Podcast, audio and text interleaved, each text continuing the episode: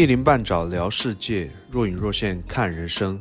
大家好，欢迎来到一鳞半爪，我是主播 Leo。这一次是周杰伦第三张个人作品《八度空间》的专辑巡礼。这张专辑在当年受到了很大的批判，却是很多歌迷朋友的心头肉。这是周杰伦最有少年气的一张专辑。他自己在宣传的时候说，就是蛮低。抒情歌也有点闷闷的，不是那种啊啊啊的情歌，这才是我不需要叫喊的抒情。每个设定的情绪上效果都很平衡。还有歌迷说，我总觉得这是倾注你个人情感最浓厚的一张。我管这种情愫叫冷温柔，细到渺若微尘，却足够昏天暗地。下面就让我们。一起来走进这张专辑《八度空间》。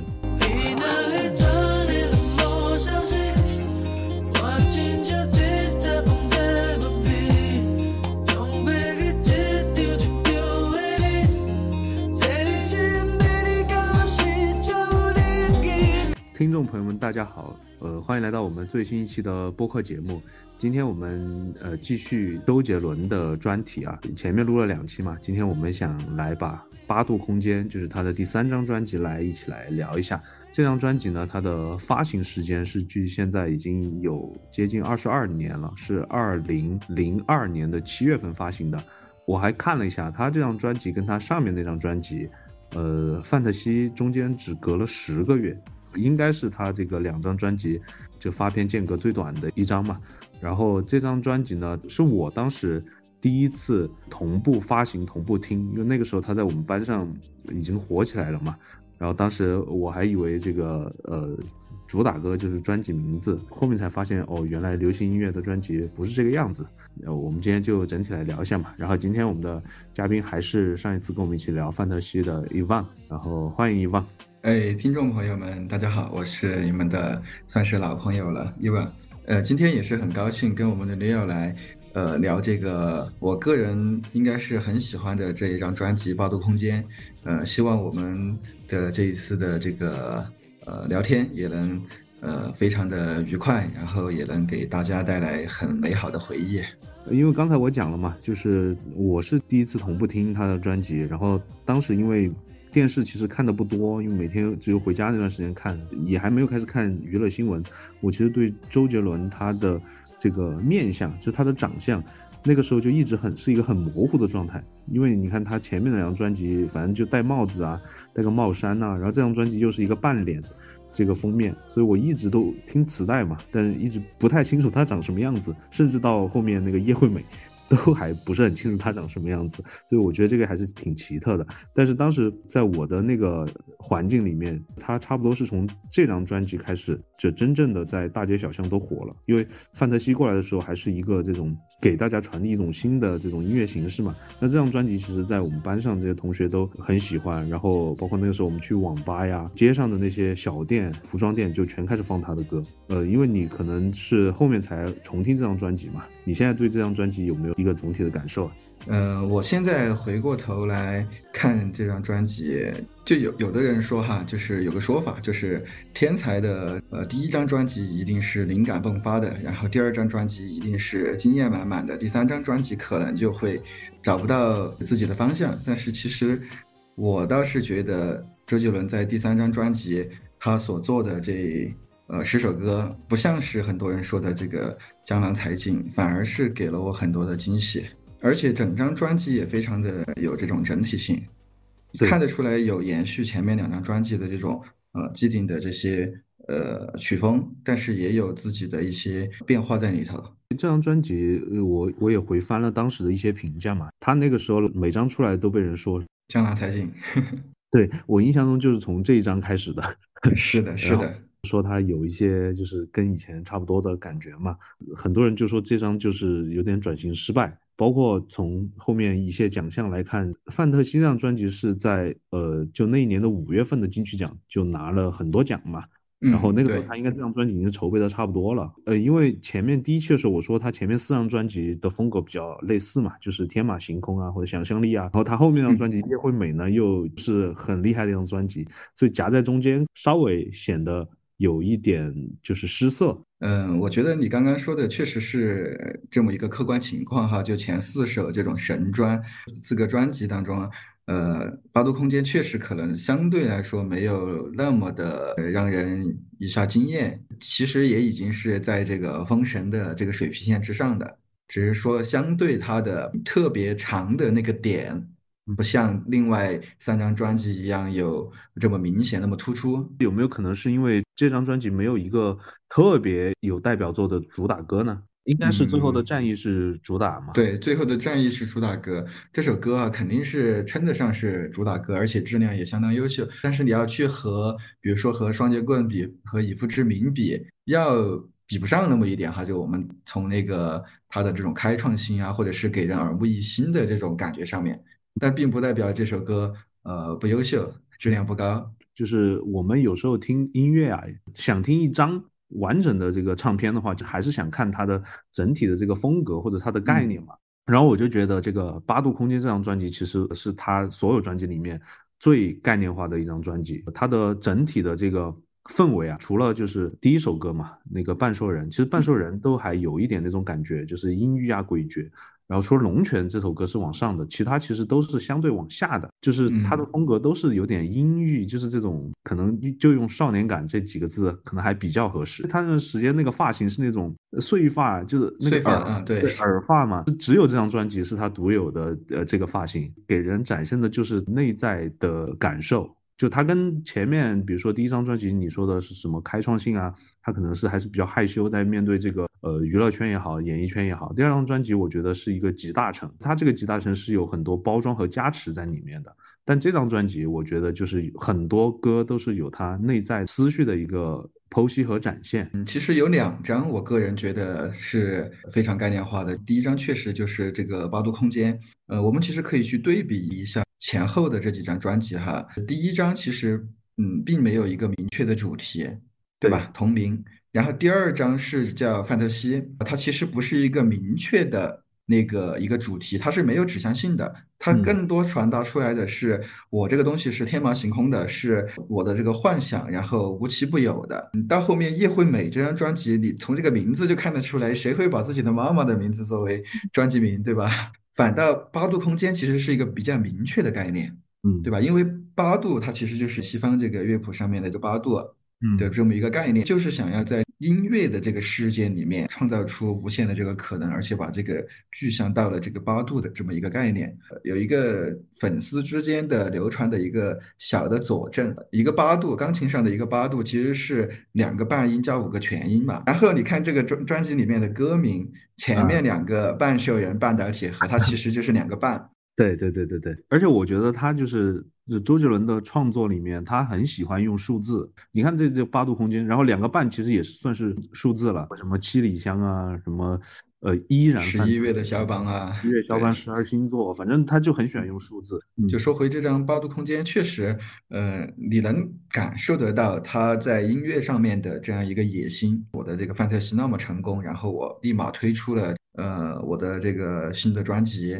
对他其实呃就想把他发片的时间放到夏天嘛，就是他很多歌都是跟夏天有关的嘛，就后面就因为太忙，反正拖一下。其实我觉得对于创作歌手，虽然他创作能力很强啊，一般的创作，包括你看现在的一些创作歌手，真的是很难。一年就能发出一张全创作的是的，是的。现在基本上没有了。以前我觉得，一方面是自己的这个创作，确实他的创作才华，他这个阶段也有很多给别人写的歌啊。对，这个是最离谱的。他自己保持这么高频率的一个发片的频率，还能给别人那么高质量的这种歌曲，那我觉得太离谱了。对。这里面也有经纪公司可能在里面，就是逼他呀，或者因为因为也是一个摇钱树嘛。这张专辑他发的时候才二十三岁，最开始看到这个八度空间，那个时候还小啊，就觉得只是酷。我们现在是可以去这样去解读啊，包括还有人说八度空间第八艺术就是电影，然后他的这些歌词，包括他的 MV 在一起，加加上他的这个创作旋律，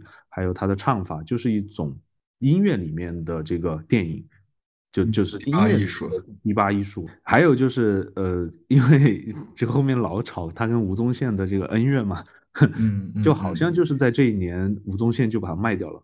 他想当时想去投资那个 LED 那个显示屏嘛，呃，有人就猜测啊，因为在那个年代，其实很多这种当艺人啊，或者出来发专辑也好，去演戏也好，就是一般都红不了太久嘛，大部分就三年。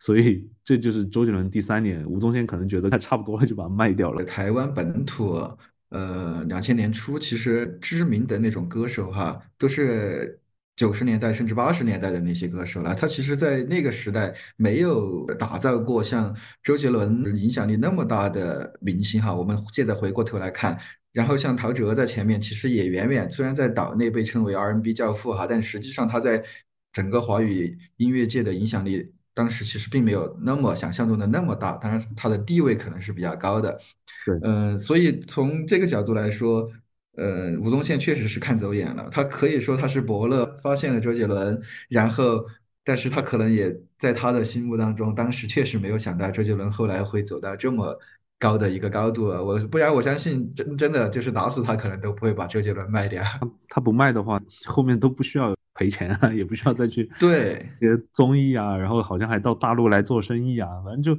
呃，周杰伦估计对这个事情还是挺耿耿于怀的，因为当时我觉得肯定是的，嗯，结婚没请他嘛，然后当时卖掉的时候还就是好像是周杰伦他老爸据理力争，把那些什么版权版权对拿到手里，因为后来你看像那个苏打绿嘛，就 名字都没了，对啊 对啊，太惨了。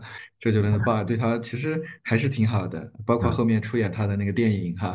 嗯，对对对，觉得这张封面怎么样？呃，酷，这张封面真的是是真的酷，就是从酷这个角度上来讲，应该是所有封面当中最酷的一张。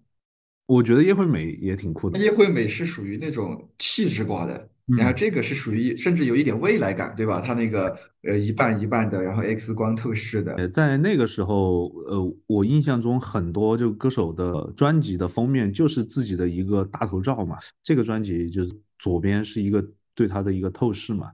前几年有一张图就很火，就说什么周杰伦经过了左右对比，然 后什么沧沧桑了的眼睛，然后什么嘴角向上扬的那个，我 我也看过那个拼起来的那个图，就就时光的淬炼让他眼神的凌厉又磨掉了，嘴角就上扬了，然后对是是的，八度空间那几个字感觉有点，他那个他也是设计过的，他也是啊。对吧？可能就是钢琴的黑白嘛，而且它是有这个晋升的，只是它把它做成了立体字嘛。对它封面我都去研究过，就是他们其实每张封面都能找到那个封面的数字，就比如说它的这个八度空间是第三张专辑嘛，你仔细看那里面是藏了一个三，好像。哎，是的，是的，我不知道最近的有没有，但是我知道到什么哎呦不错啊之类的，它都还有一直这个巧思在里面。十四、十五没有，前面的好像是都有的。然后你总能在那几个字里面找到那个数字。这张专辑我看了一下，一般我们说就是说这个金曲奖嘛，这张专辑它是入围了五项啊，但是属于他自己的就只有一个流行音乐专辑奖和这个制作人奖，然后其他的三个呢，一个是呃爷爷泡的茶的作词是方文山，然后还有两个编曲，一个是龙泉，一个是最后的战役，就是五个提名，这个提名是比。呃，上一张实体是少了很多，然后最后是没有得奖嘛？对，因因为这张专辑的这个颁奖是已经到二零零三年，二零三年的六六月份是是六七月份，六七月份了。他当时已经那个以父之名的，应该一对以父之名都已经出来了，那就应该是七八月份了。对，所以说就就想说一下他那个金曲奖的那那个表演。嗯，无与伦比哈。对他那个表演，就是说什么，呃，看到周杰伦三个字，只入围了两项，两项，就是我刚说的这两项，入围的这个数量，他就已经是很不满了。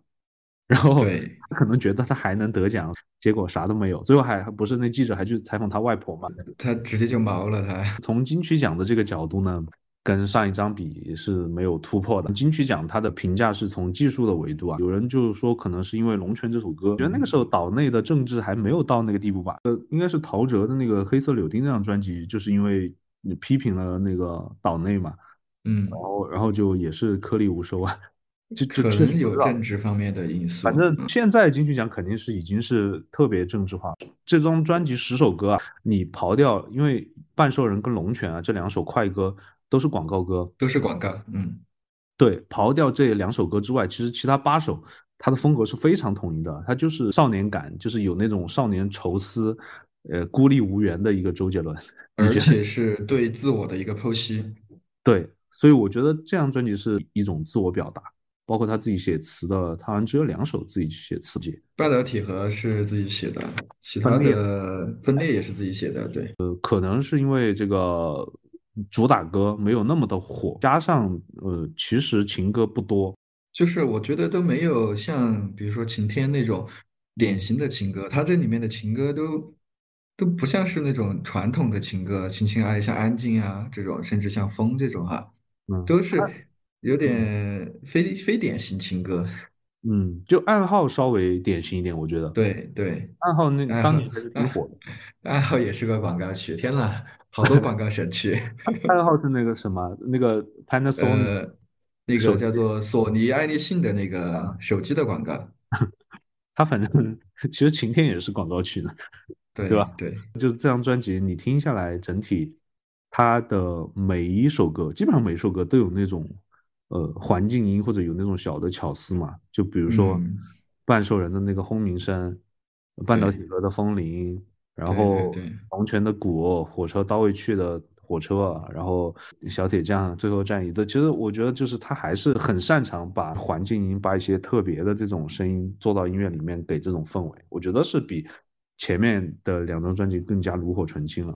他在宣传圣诞星的时候，给粉丝、给歌迷的这个宣传是什么呢？就是柴火，我对我要用柴火的这个采样，就是呃不叫采样，就是实录的这种声音，或者是反正就是噼里啪啦这种，嗯这种就一下就给了很大的一个期待值，你懂这个意思吧？就是我想着他是不是就是类似半导体和指战之殇啊这种这种级别的，结果你最最后你懂的。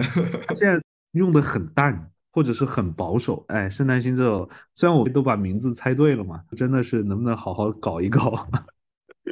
没事儿，我我们可以做到，比如说第八张专辑开始就进入这种批判模式了。前面我们 后面对后面再说。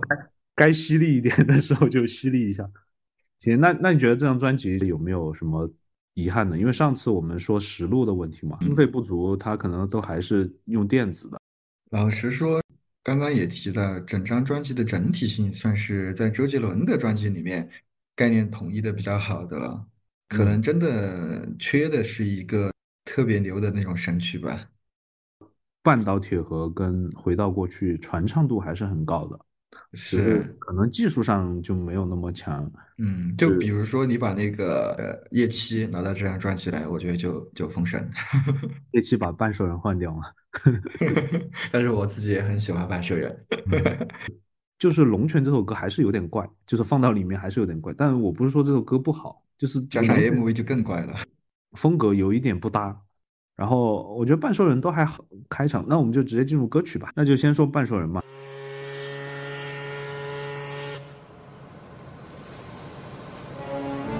呃，半兽人的开场还是很宏大，然后呃，就是有点像那种电影大片要拉开序幕，而且就是我觉得进节奏之前的那部分不是有一个那种氛围的渲染的那种感觉吗？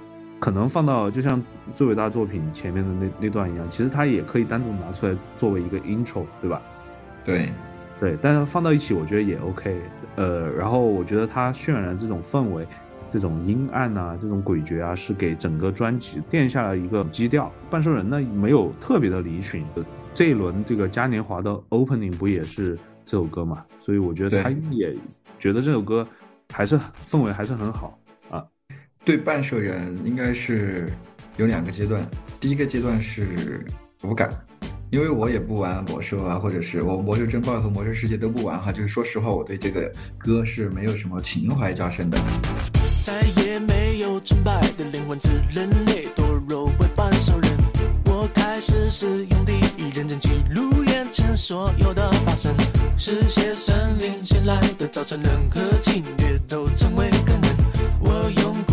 的唱灵魂面对的邪不的转身为这白的象征然后还原为人。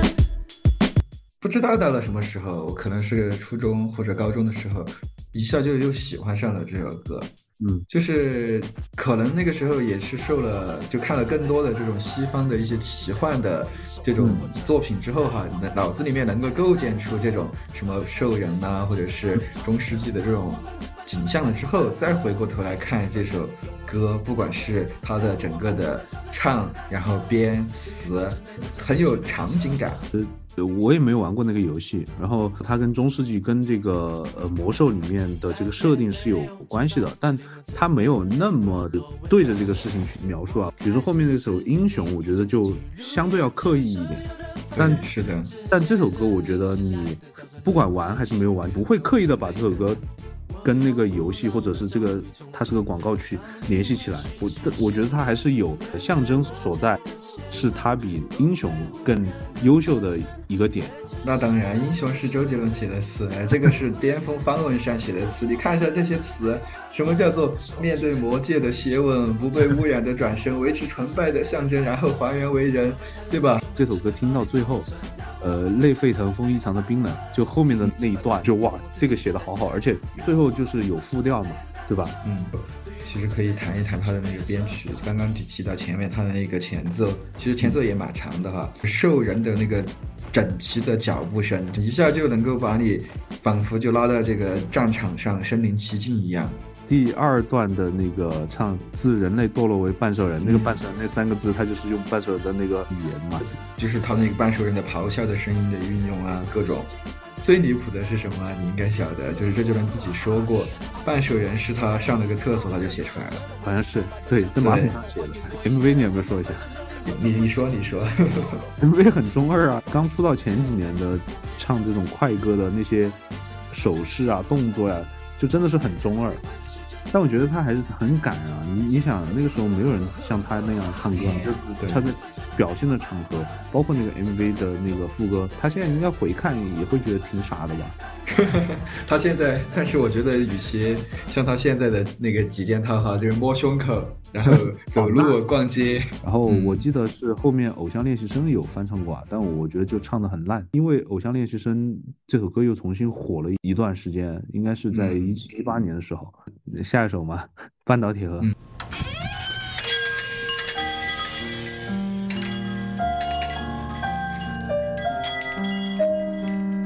小姐，请问一下有没有卖半岛铁盒？有啊，你从前面右转。开头的风铃声和开头的对话，表达出来的这个呃不明觉厉的这种意思，也不知道到底是在说啥。整体柔和起来，这首歌其实，嗯，是一首你可以回味很久的歌，而且它的旋律是非常优美的。呃，先说唱，然后中间有个 bridge，然后再到副歌，这一套也做得非常的完整，衔接的也非常的顺。情歌当中，就是如果它算情歌哈，我觉得至少也是 top five 当中的一首，在我这儿。我觉得很特别的一首情歌。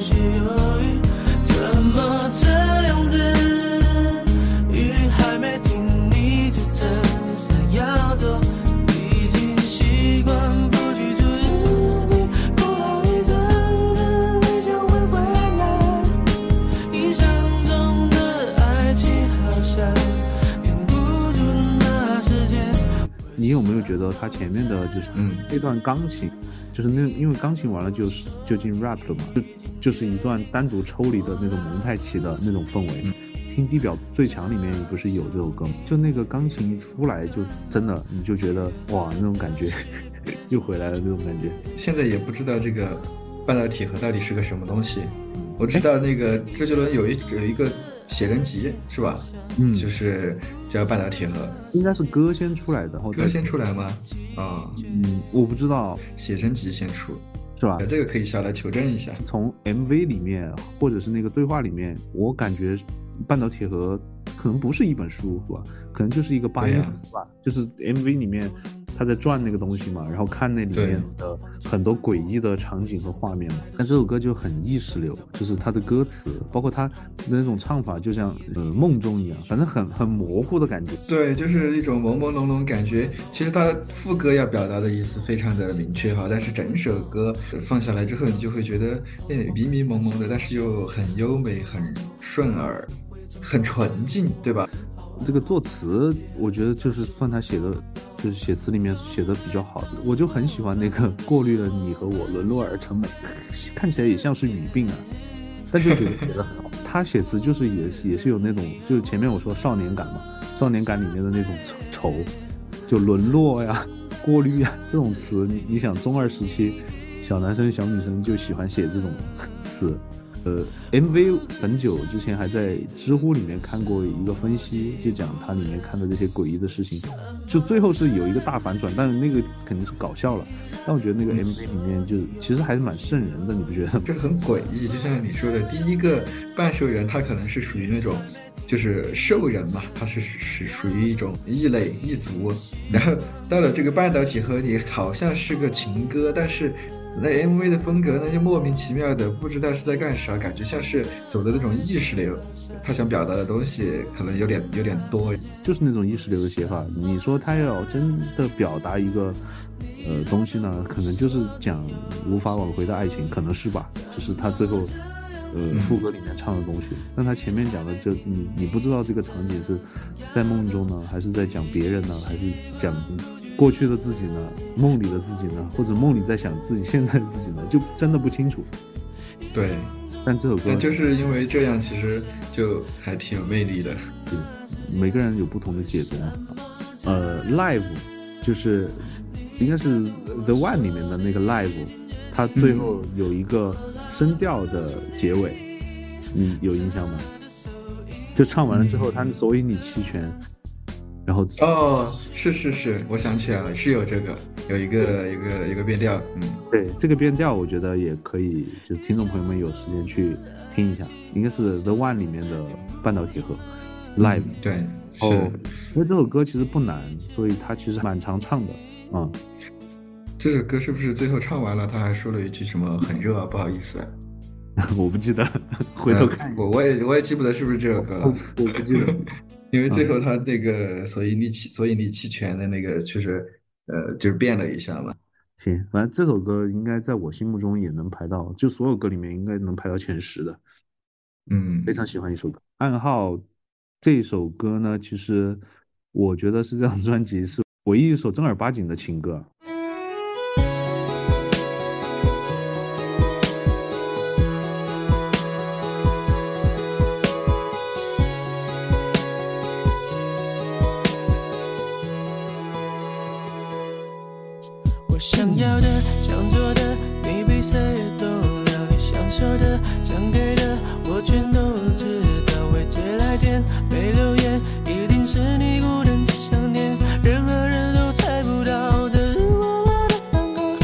经常讲周氏情歌嘛，我觉得这首歌应该是这张专辑最纯正的周氏情歌。然后，但是其实还是有一点点小不同，就是它的节奏型其实是比较快的。对这个主题，我就觉得还是挺有意思的，因为那个时候刚有这种呃叫短信、短信手机，嗯，应该是刚有吧。再往前差不多都还是大哥大，就有一个新事物出来。他其实这方面的歌还挺多的，呃，那个。叫什么浪漫手机？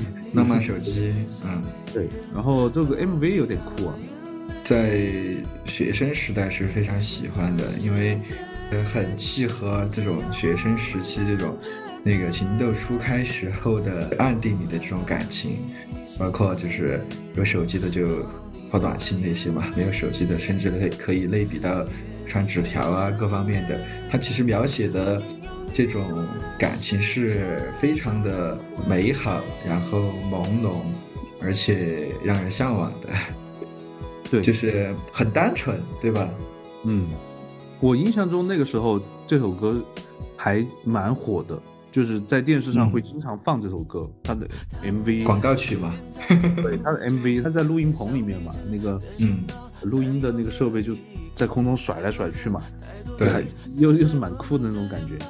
然后呃，但我觉得这首歌，呃，后面经常被讨论的一点就是它的那个中间的那段 bridge 嘛，你停止收收讯号，对，那那段因为很难唱，然后而且是真假音的一个极致的切换，而且非常的顺，对。我害怕你心碎，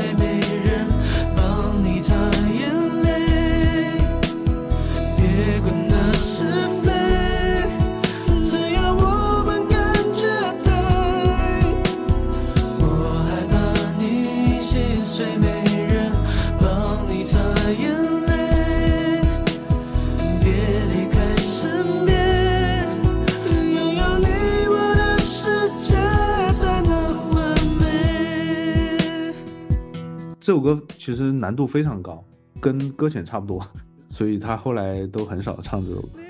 对，就就算要唱也是串烧，嗯，哦，对对，串烧唱过那个，对，就是今年嘉年华好像，反正是我去看的那场是唱了串烧的，听众朋友们可以去听一下 The One 里面的那个 live，被那个歌迷称为超越 CD 版的呃爱好，头一歪，高音就上去了，而且是硬顶。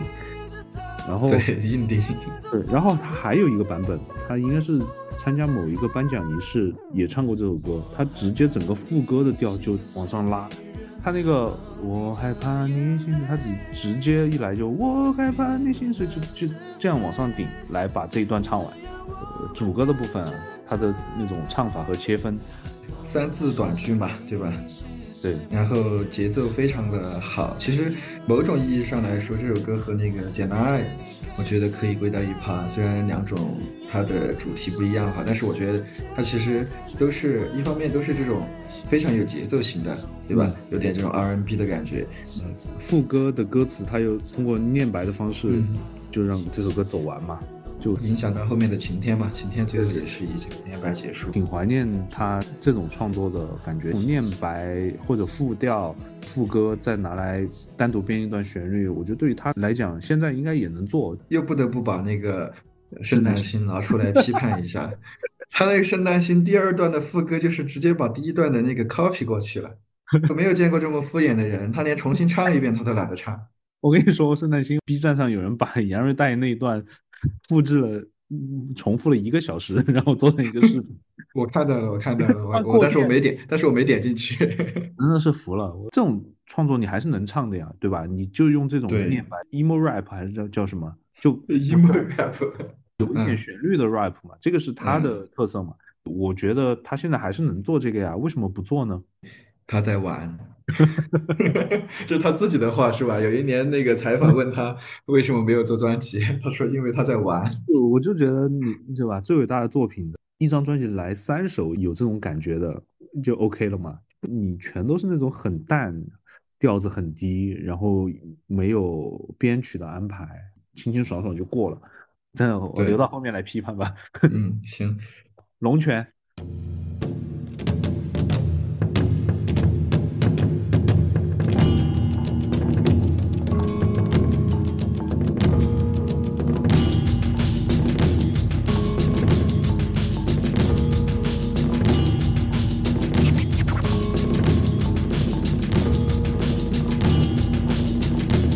他的风格是跟其他九首歌偏离度最大的，嗯很激昂的感觉嘛。就是这首歌呢，有一个很重要的一个点呢，就是他呃上了春晚，他在那儿就是自己打鼓嘛，打了鼓，然后把那个棒子一甩，他就在那些观众的面前在那儿唱这首歌，然后像个猴子一样东窜西窜的。我当时就觉得怎么这么奇怪？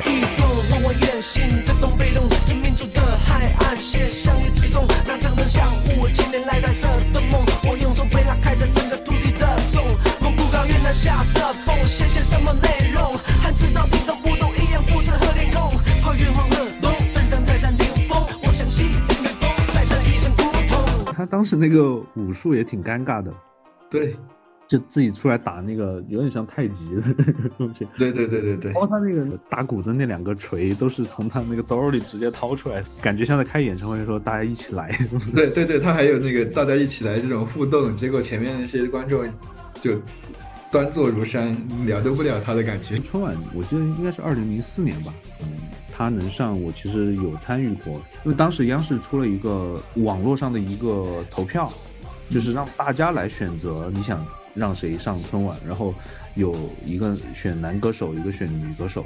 就我还参加了那个投票，就是就是他跟孙燕姿。你你如果去找一下新闻，后面有人去采访过那一届的春晚的导演，就是是他，好像就是他力排众议说让大家来投票，因为关于他的这种形象，在那个年代还没有完全被。广大人民接受嘛？因为他当时，尤其是当时那个具有那个话语权的那群人，做接受，对，就是拿着遥控器的那群人，对，他们还不能接受他。正是因为有这首歌，是讲中国文化的，对吧？对，以 敦煌为原型，对吧？蒙古高原全是这个大陆的这样一些意象。然后我我其实觉得这首歌对于他来讲是挺重要的一首歌。因为因为春晚确实是一个，在那个年代，大家还真的是要会看春晚的，不管他表演怎么样，至少他这个人和他这个名字被十四亿，那个时候可能没有十四亿啊，被广大的这个大陆人十二亿左右啊，被大家接受到了，然后这个也是奠定了为什么后来就是从我觉得哈第五章到第八章。专辑能够在大陆传唱度和这个销售量有有那么高，我觉得跟这首歌的关系其实挺大的。那你知道当时当时歌词是改过的，蒙古高原改成了内蒙高原吗？这个审查真的是，嗯，有有点无语。金曲奖为什么没有得奖嘛？就有可能是因为就这首歌什么，记歌词什么把山河重新移动，填平裂缝，嗯，要填什么裂缝呢？可能有这是，可能有这方面的这个因素吧。回到刚刚你说这首歌，它和整张专辑的调性有一点偏离这个事情上，我觉得这个事情呢，还是他自己的一个坚持。就这张专辑里面，龙泉算是唯一一首，呃，也不算唯一一首吧，但是更直接的这种中国风的歌曲。爷爷泡的茶，它也有点中国的这个元素在里面，但是更就是很少有人把它认为是中国风的歌曲。可能是他制作这张专辑里面底层逻辑之一，所以即便这张这个《龙泉》这首歌，它的这个调性和它其他的这些歌有一点差异，还有一个原因就是因为双截棍确实是太厉害了，对，就他想延续这这种风格吧。后面无与伦比的那个串烧，他就是把双截棍、龙泉加双刀做了一个大串烧，就是他是的，是的，创作是有这个延续的。确实，方文山歌词写的太好了，我愿意称之为方文山的巅峰之作之一哈。就把山河浓缩在这么短短的一首歌，而且写的非常的灵动。嗯，敦煌，你就敦煌和这个海岸线的这么一个关系，它确实就真的能够构成这个一个弓和一一支箭的指向哪边，我们也就不说了。指向东边，不是指向那个，我觉得指向台湾可能不太现实，但是我觉得搞不好是指向隔壁的某个邻国。他能够把这个海岸线像一张弓，然后找到敦煌，因为敦煌本身也是中国古老文化的发源地嘛，张弓射箭的这么一个意象，立意就高远起来的这首歌。我们说古代那些人写写诗写词，你如果写些花花草草，写一些这种山水风景，可能就。落于俗套，但是你要去写世界万千，写这个天地何茫茫，利益格局就会很高。要不是因为他后面的这个副歌就有一点点中二哈，走一个比较正的风格，说不好这首歌会取得更好的一个成就。对，但是这个是百事可乐的一个主题曲嘛，所以也不能要求太高。但是我其实除了 MV，我没有看得出来它跟百事可乐有什么关系。就是很奇怪，就那个 MV 虽然那么中二，跟这个歌的编曲和整体的风格还是有一定的搭，但我就 不知道这个跟可乐有啥关系。它 MV 是那个百事可乐，就是蓝色跟白色嘛，然后还有一点点那个什么红色还是什么色的点缀，还好跟百事可乐没扯上关系，否则这个歌词就真的就废了。对，但我觉得这个 MV 它就是做的很漫画风，就是很热血，有点像日漫的那种对日漫它本身也也是走的那种四宫格或者是几宫格的那种那种感觉嘛。对，然后加上那些呃什么线条表示速度很快呀，然后什么 各种爆炸的那种，就刚才嗯。说中国风这个事情啊，其实在我印象中，那个时候没有提这个概念，就他可能讲的是中中国文化，或者是叫对是真正他把中国风作为一个所谓的曲风啊，我印象中应该是从《东风破》开始的。东风破，对，这几年其实很多人在批评周杰伦啊，就说他到处玩，而且每次都是去欧洲、去澳洲玩，回中国大陆就是来 唱个演唱会赚点嗯钱。可能真正对中国传统文化感兴趣的，或者是愿意去推崇，或者是对他非常有认可的是方文山。你要去比周杰伦跟方文山两个人对中国文化的这个喜爱也好，或者是了解也好，那周杰周杰伦肯定是比不过方文山的。你想，方文山他自己就是后面我们说他不务正业啊，他要去搞自己的什么汉服啊，然后要去搞什么汉文化的这种宣传哈，一定程度的影响了他对这个作词的专注性。但是周杰伦，我觉得他是认可中国文化，他可能对中国文化的理解并不有那么深。是从乐器或者从音乐这个角度上对他有比较深的理解，从这个文化内涵，呃，包括歌词，可能没有到那个水平。他写中国风的歌词，他写过吗？没写过吧他没？有写过啊，他就是什么嗯谁说要中国风一定要对对对，一定要 配灯笼这个呀，一定要工商角之余。对，是方文山很厉害，刀马旦也是那个时候的作品。啊方文山在给周杰伦写词之前又不是没写词，他有几大本这个歌词集，对吧？那为什么偏偏周杰伦就是和他的中国风的这个歌词很契合呢？我觉得周杰伦肯定是认可，而且是自己也喜欢，才会去就是研究怎么把这个很中国的词和他的曲以及各种乐器的编排结合起来的。下一首是非常冷门的一首歌，叫《火车刀未到位》。去。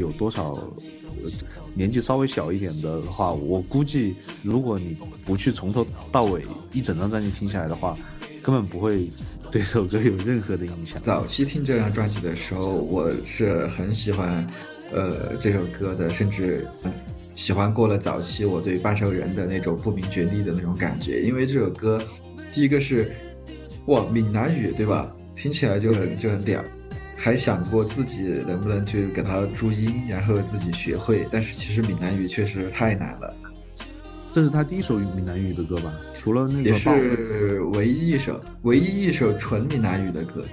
他还写过一首，他其实写过的闽南语歌挺多的，包括给江蕙的《落雨声》也是纯闽南语的，他自己也唱过。但是放在他专辑里面的唯一的一首闽南语就是《火车到尾去》。嗯，听这首歌的感觉啊，我就觉得是很怀旧，就是会让我想到上海一九四三的那种感觉。这首歌好像讲的就是日据时期的末期，以及就是一九四五年左右啊，光复初期的这个故事，讲家乡蝉鸣鸟叫的这些，包括火车嘛，很慵懒，很很家乡的一首歌，会让我想到后面南拳妈妈有一首《家》，嗯嗯，那首也是有闽南语，但这首歌它那个火车的那个声音还挺有意思。挺有意思的，从左到右，然后有一个这个左右声道的一个渐变。我希望未来点歌环节有哪位听众不 点一下这首歌，我他可能都不会唱了，还但是歌迷肯定也不会唱。我觉得会唱这首歌的人真的挺少的，除非是闽南语的母语的歌迷。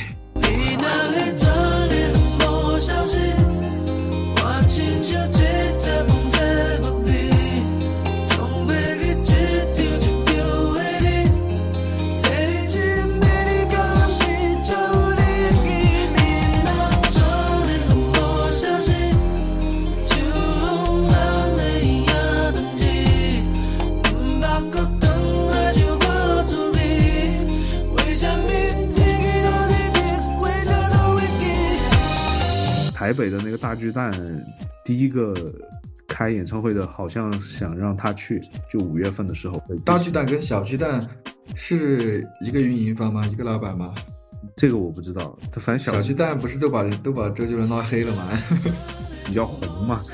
对。然后就不知道，你看他现在都不在台湾待了，呃，可能跟这个也有关系。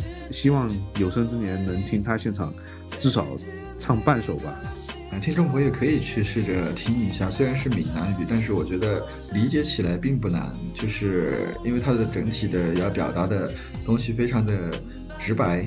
嗯，这首歌歌词写的很好，是在写景的同时，然后就是它是在跟写景和写人之间，在一个随时的一个转换，然后由景到人人的感情，然后再呃抒发完了这个感情之后，又回到景激越，然后有蝉，对吧？然后这个火车，它要进那个山洞，拿着笔在纸上写这个写歌，思念你。里面有一句歌词，就是说火车经过隧道就变成夜晚，然后但是一下子就过去了。我哦，原来这句话是这个意思。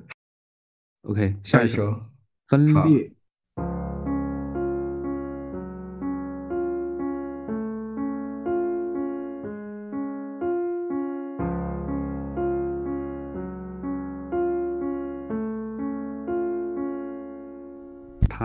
非常私人的一首歌了，对吧？对，其实就是他对自己的剖析、真诚。现在的自己和过去的自己在对话嘛。周杰伦的很多采访，包括他很多的创作，经常会讲到自己没有考上大学嘛。他应该对这个事情还是挺在意的，挺敏感的，对吧？嗯，他里面就讲了什么考不上的好学校，可以不微笑就走。呃，基于两种立场，我会罩着你。就曾经因为没有考上学校，可能也自卑过。但是，他现在在他写这首歌的那个时候，他其实已经有一定的这种实力，有那种底气了。他从那个时候的这种角度出发，相当相当于要告诉过去的自己，没关系，就是即便没有考上好学校，也能够实现自己的这种价值。为什么我们觉得这这张专辑是他很少年气的这张专辑？这首歌是非常明显的一个体现。前奏那段钢琴也听了很舒服，一下进入那个氛围，对吧？嗯，你知不知道这首歌其实在 这个正版发行？我我知道，我知道啊，我知道你想说什么，就是歌名的问题，对吧？对对对对，还是挺敏感的。甚至就是他会在就是大陆出版的这张专辑里面把这首歌去掉，去掉嘛？对啊，你你知道有一首歌是大陆版是没有的。我知道啊，嘻哈空嘻哈空姐。好，对这首歌当时还是改了个名字，然后发出来了。嗯，改的名字叫离开。离开，嗯，还是分裂这两个字更恰当。对，MV 里面也是那种，嗯，很颓废嘛。对，很颓废，然后整个画面是这种那种比较暗色调的这种阴沉的感觉。趁时间没发觉，让我带着你离开。这不是顽固，这不是逃避。哦，我觉得就是你看。你看它这里面的，呃，这些用词哈，就是什么困惑呀，然后什么渺小啊、软弱呀，啊，包括空虚啊、逃避啊、顽固啊这些。坐着我的摩托车，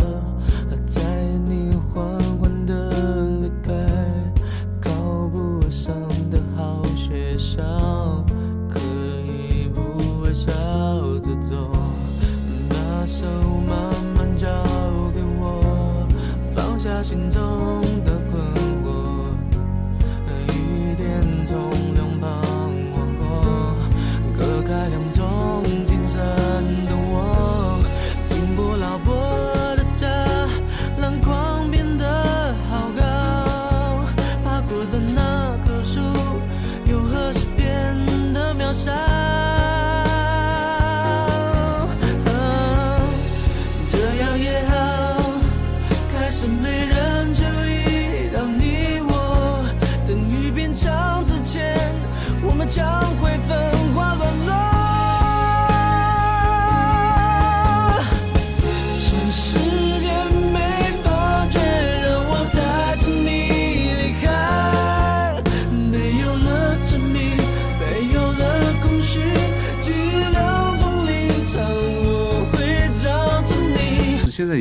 大数据嘛，就把这些流行歌手的歌词做一个语库，然后分析它是偏正向还是偏负向的，他的歌就相对偏负向一点。嗯，就像五月天就偏积极一点，对吧？但我觉得这是他的气质所在了。希望下一轮巡回吧，就唱一唱这首歌吧，因为嗯我觉得他前奏那个钢琴，然后突然这个鼓点一进来，这感觉很很舒服。然后对下一首嘛，爷爷泡的茶，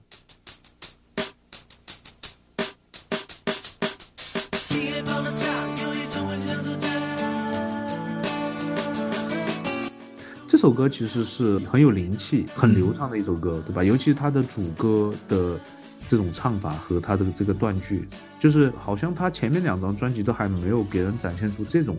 双截棍有，我觉得爷爷泡茶前面的这种断句和唱法太厉害了。山泉在地表蜿蜒，从很久很久以前，我有一张仔细的脸，泉水渗透金黄成烟，爷爷在种的樟木树苗在上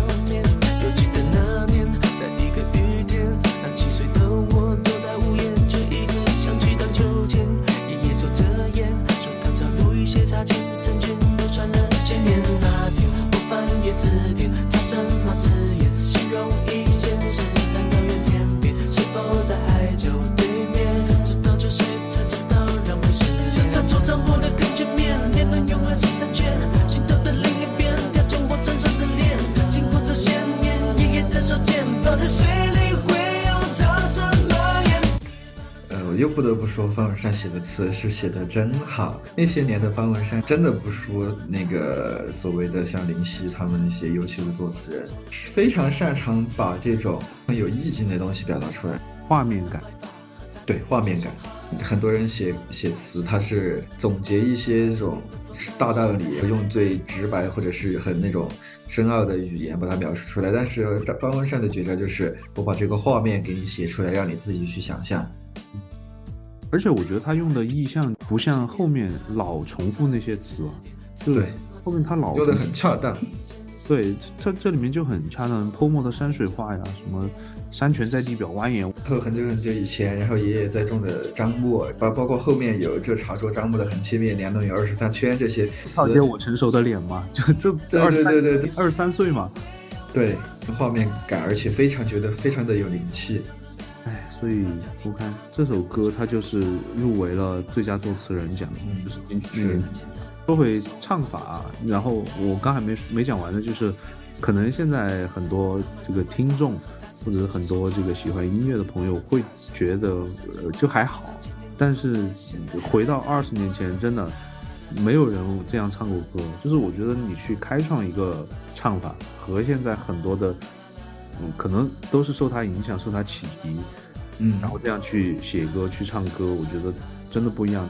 唱法唱的这么好听，这种断句的方式，然后普及给大家，嗯，真的是一个很有开创性的事情。周杰伦的这种 rap 和不管是那种国外的也好，还是现在这个国内的这些 rap，最大的一个区别就是他用这种 rap 的形式在描写，呃，我们可以说是正能量也好，或者是说这种很美好的画面也好，传达的是这种积极向上的这种精神。我觉得这个是他独有的一个魅力。我觉得像《野泡茶》这种歌，它不受他的嗓子限制的，他现在也能唱。这首歌其实也讲了茶文化嘛。那个时候讨论它的主题会说这个这首歌把他爷爷写进去了，其实也不是，对，他是把这个茶文化跟家做了一个连接，对吧？嗯所以就比较温情。然后你知不知道这首歌还有另一个版本？呃，我知道我们在成长嘛。嗯，呃，应该是为了某个什么会吧，专门又翻了一个歌词嘛，但肯定没有爷爷泡的茶，嗯，对这个这个好。呃我想给听众朋友们推荐是《地表最强的 Live》里面这首歌，它的编曲我觉得还是很厉害。下一首歌《回到过去》。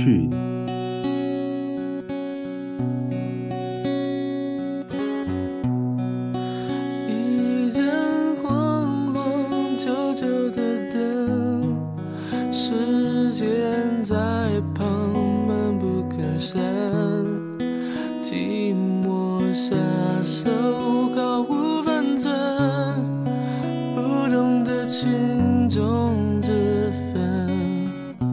感觉他每一轮的演唱会好像都或多或少会有这首歌。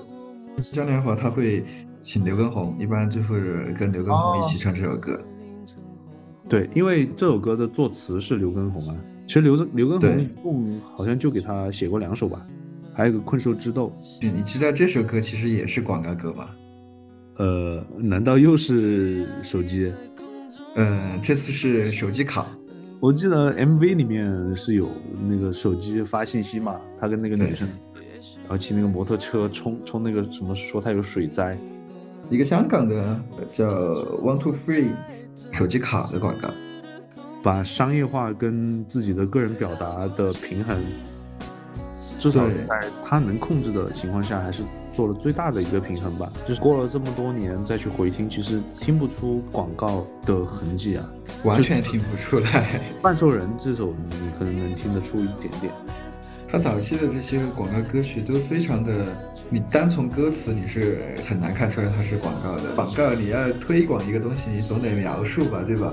完全没有。你看回到过去，其实它就是一个情歌，对吧？这首歌又是很忧郁嘛，对呀、所以就又又是很少年感的一首歌。那个 MV 那个剧情，我不知道你记不记得，他跟那个女生，呃，要亲上的时候没有亲上嘛，对，所以他他他到这个时候荧幕初吻还没有出去，嗯是。晴天是晴天，嗯，晴天。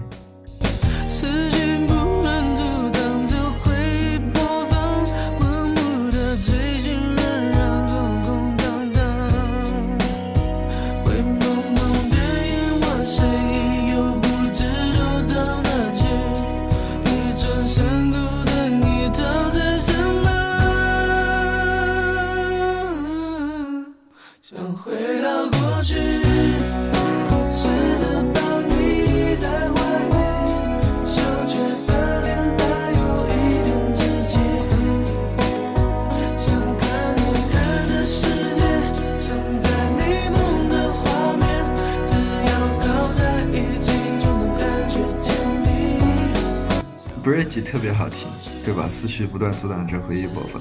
最后结束的那部分有做旧吗，对吧？嗯这首歌其实在他心里面可能属于周氏民谣吧。嗯，这是零七还是哪一年来着？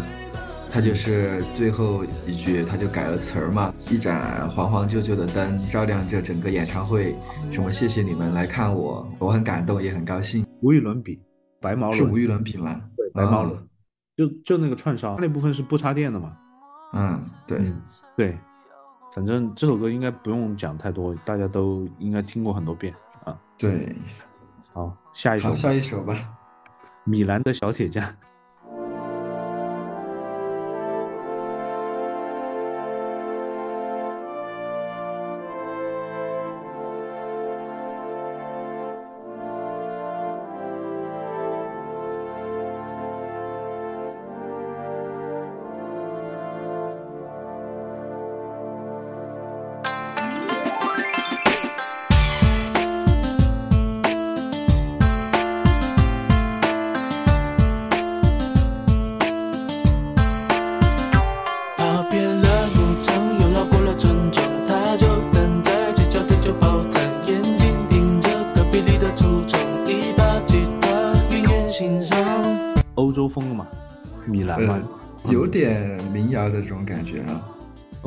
欧洲的民谣嘛。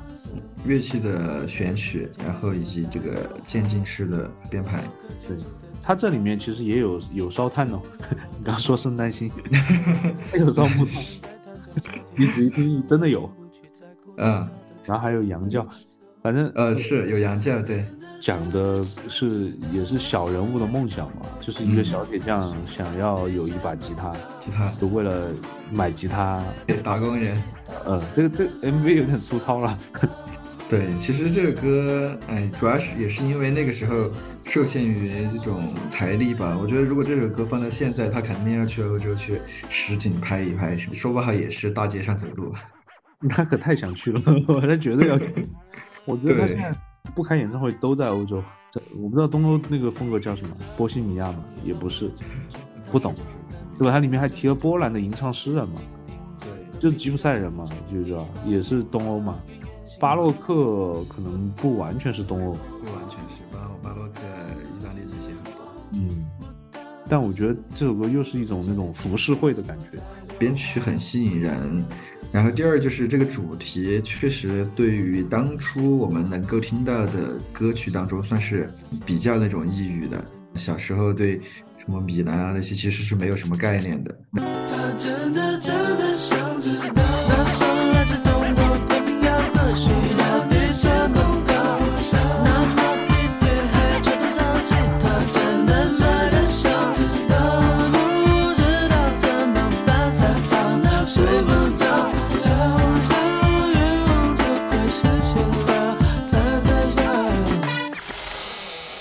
周杰伦早期的很多偏西方的这种风格的歌曲，对于我们来讲是开眼界，就真的是我给我们的一扇窗。这首歌呢，在他的想法和试验里面还不是集大成。他通过这首歌，然后下张专辑不是还有一个同一种调调吗？嗯，这两首歌的实验，他其实我觉得他最集大成的这种风格的歌是给蔡依林的那个布拉格广场。嗯，那个确实就真的是集大成了，而且布拉格广场耿耿于怀，他的编曲干掉了，打败了以父之名。以父之名和布拉格广场两个都是入入围了最佳编曲，相当于是洪金瑶跟那个钟兴民两个人，最后是钟兴民获胜了。哎，所以我觉得他那那个年代他那个创作能力太强，就是又有灵感又输出能力强，除了给自己写。给别人写的也是质量非常高，是的，哎，再再雄起一把吧，龙哥。好，最后一首歌叫《最后的最后的战役》。